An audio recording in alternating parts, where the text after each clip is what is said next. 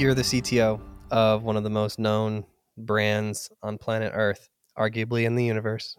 uh, how did you get to where you are today? Like, if you have to look back, obviously, it's it's probably more than one thing, but when when you're talking with the next generation of technology leaders and they're like you know charles how did you do that how did you become you know cto how did you get to that point in your career when you look back what do you think got you there you know i had a mentor uh, a long time ago tell me something kind of pithy uh, and it was something to the effect of good things happen to people who continue to be useful I, I think it's it's easy to say hey i want to do this or i want to do that um, but I think when you're talking about a company, you kind of have to look at what does the company need. Um, and I think you know it's ideal when your motivation and your skills line up with what that you know company wants and delivers. But I think um, I, I've seen kind of counter examples where folks are really focused on building a thing that they really want to build. Um, but it may not line up with what the company really needs. And so I think you really have to ask yourself a question you know, first uh, is making sure that you understand what the company needs, and not just like in this particular moment in time, but even looking out 6, 12, you know, 24 months, you know, into the future. And I think lining yourself up with things that will help drive the company in a, better direction. Um, those are the things that I think you really want to focus on. And and sure, I, I wanted to be a CTO, uh, you know, know, in my career for probably a long time. I, I, don't remember exactly when that original nascent thought, you know, occurred. Um, but I always focused on making sure that what we were doing was lined up with, you know, a company, a benefit to the company, you know, and our customers. And so I, I think that that's, I guess, advice that I would uh, give folks is to take that look at what the company needs. And obviously, it is if you're in a company where you can't find that, maybe you need to find you know some place where you can. Um, but uh, you know, otherwise, uh, I think that that's the most you know productive path that I, I can see to to evolving.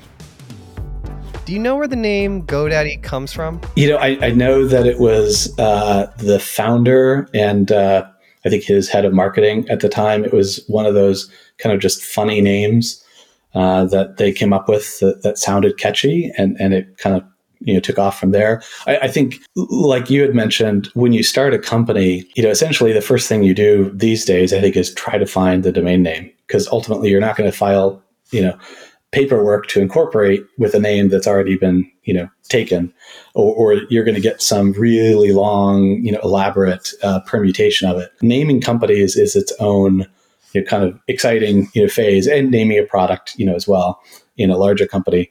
Uh, and uh, I, I, think you know looking for the domain name and being able to find alternates you know quickly that's an area that we spend quite a bit of our time focusing on because 70% of the time the domain name that you want to find isn't available and so that means you're going to iterate a few times to come up you know with a different name uh, that, that is available and so uh, yeah obviously at the time godaddy was founded um, it, it, was more likely to be available than it would be, you know, even today. But I think it was a similar type of process. Yeah, I noticed your tools did get more advanced for domain picking. When you type the domain in that you want, it'll provide all these different alternatives now. Um, and they're actually like at first everybody kind of had it right when it was emerging and it was whatever it was okay but then they started to get really good like actually coming up with some really creative things and understanding the name better and the context better. And so I, I was I was pretty impressed about the improvements there in, in the past two or three years.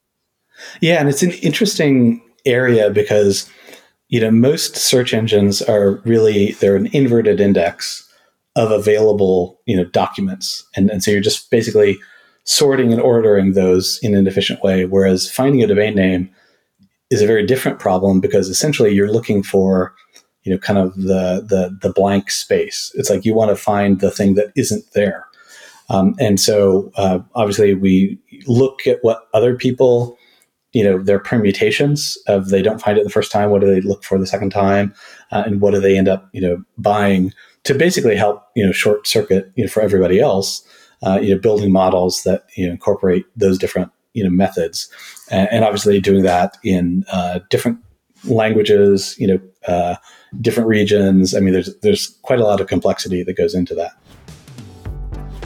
Yeah, we talk about mission a lot uh, on the show. I, last time we were talking about it was with this company called Release. They're like uh, environments as a service type company, and the guy I was talking to, his name was Tommy, uh, pretty cool dude. But they, you know, they were very, very mission driven.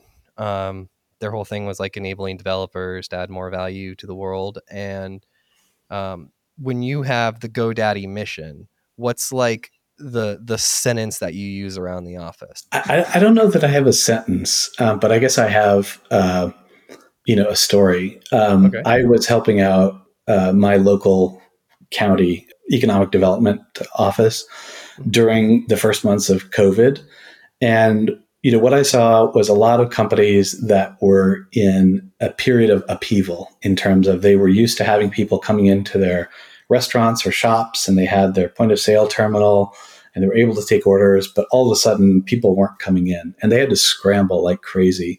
And, and most of these folks are not software developers. Um, they're not necessarily even like the most technical savvy people you know in the world. This is what they need to do to uh, you know run their business. But I mean, their business is you know making things or cooking things or, or doing things and not you know futzing around you know with the technology.